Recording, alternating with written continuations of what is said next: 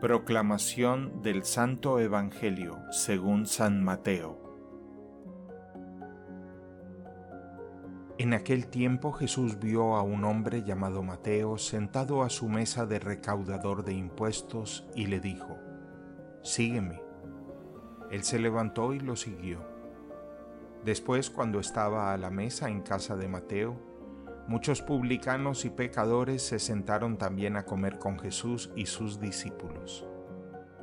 Viendo esto, los fariseos preguntaron a los discípulos, ¿por qué su maestro come con publicanos y pecadores?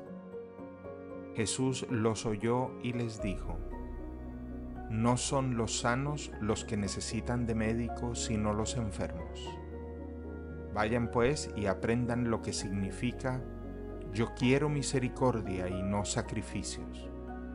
Yo no he venido a llamar a los justos, sino a los pecadores. Palabra del Señor.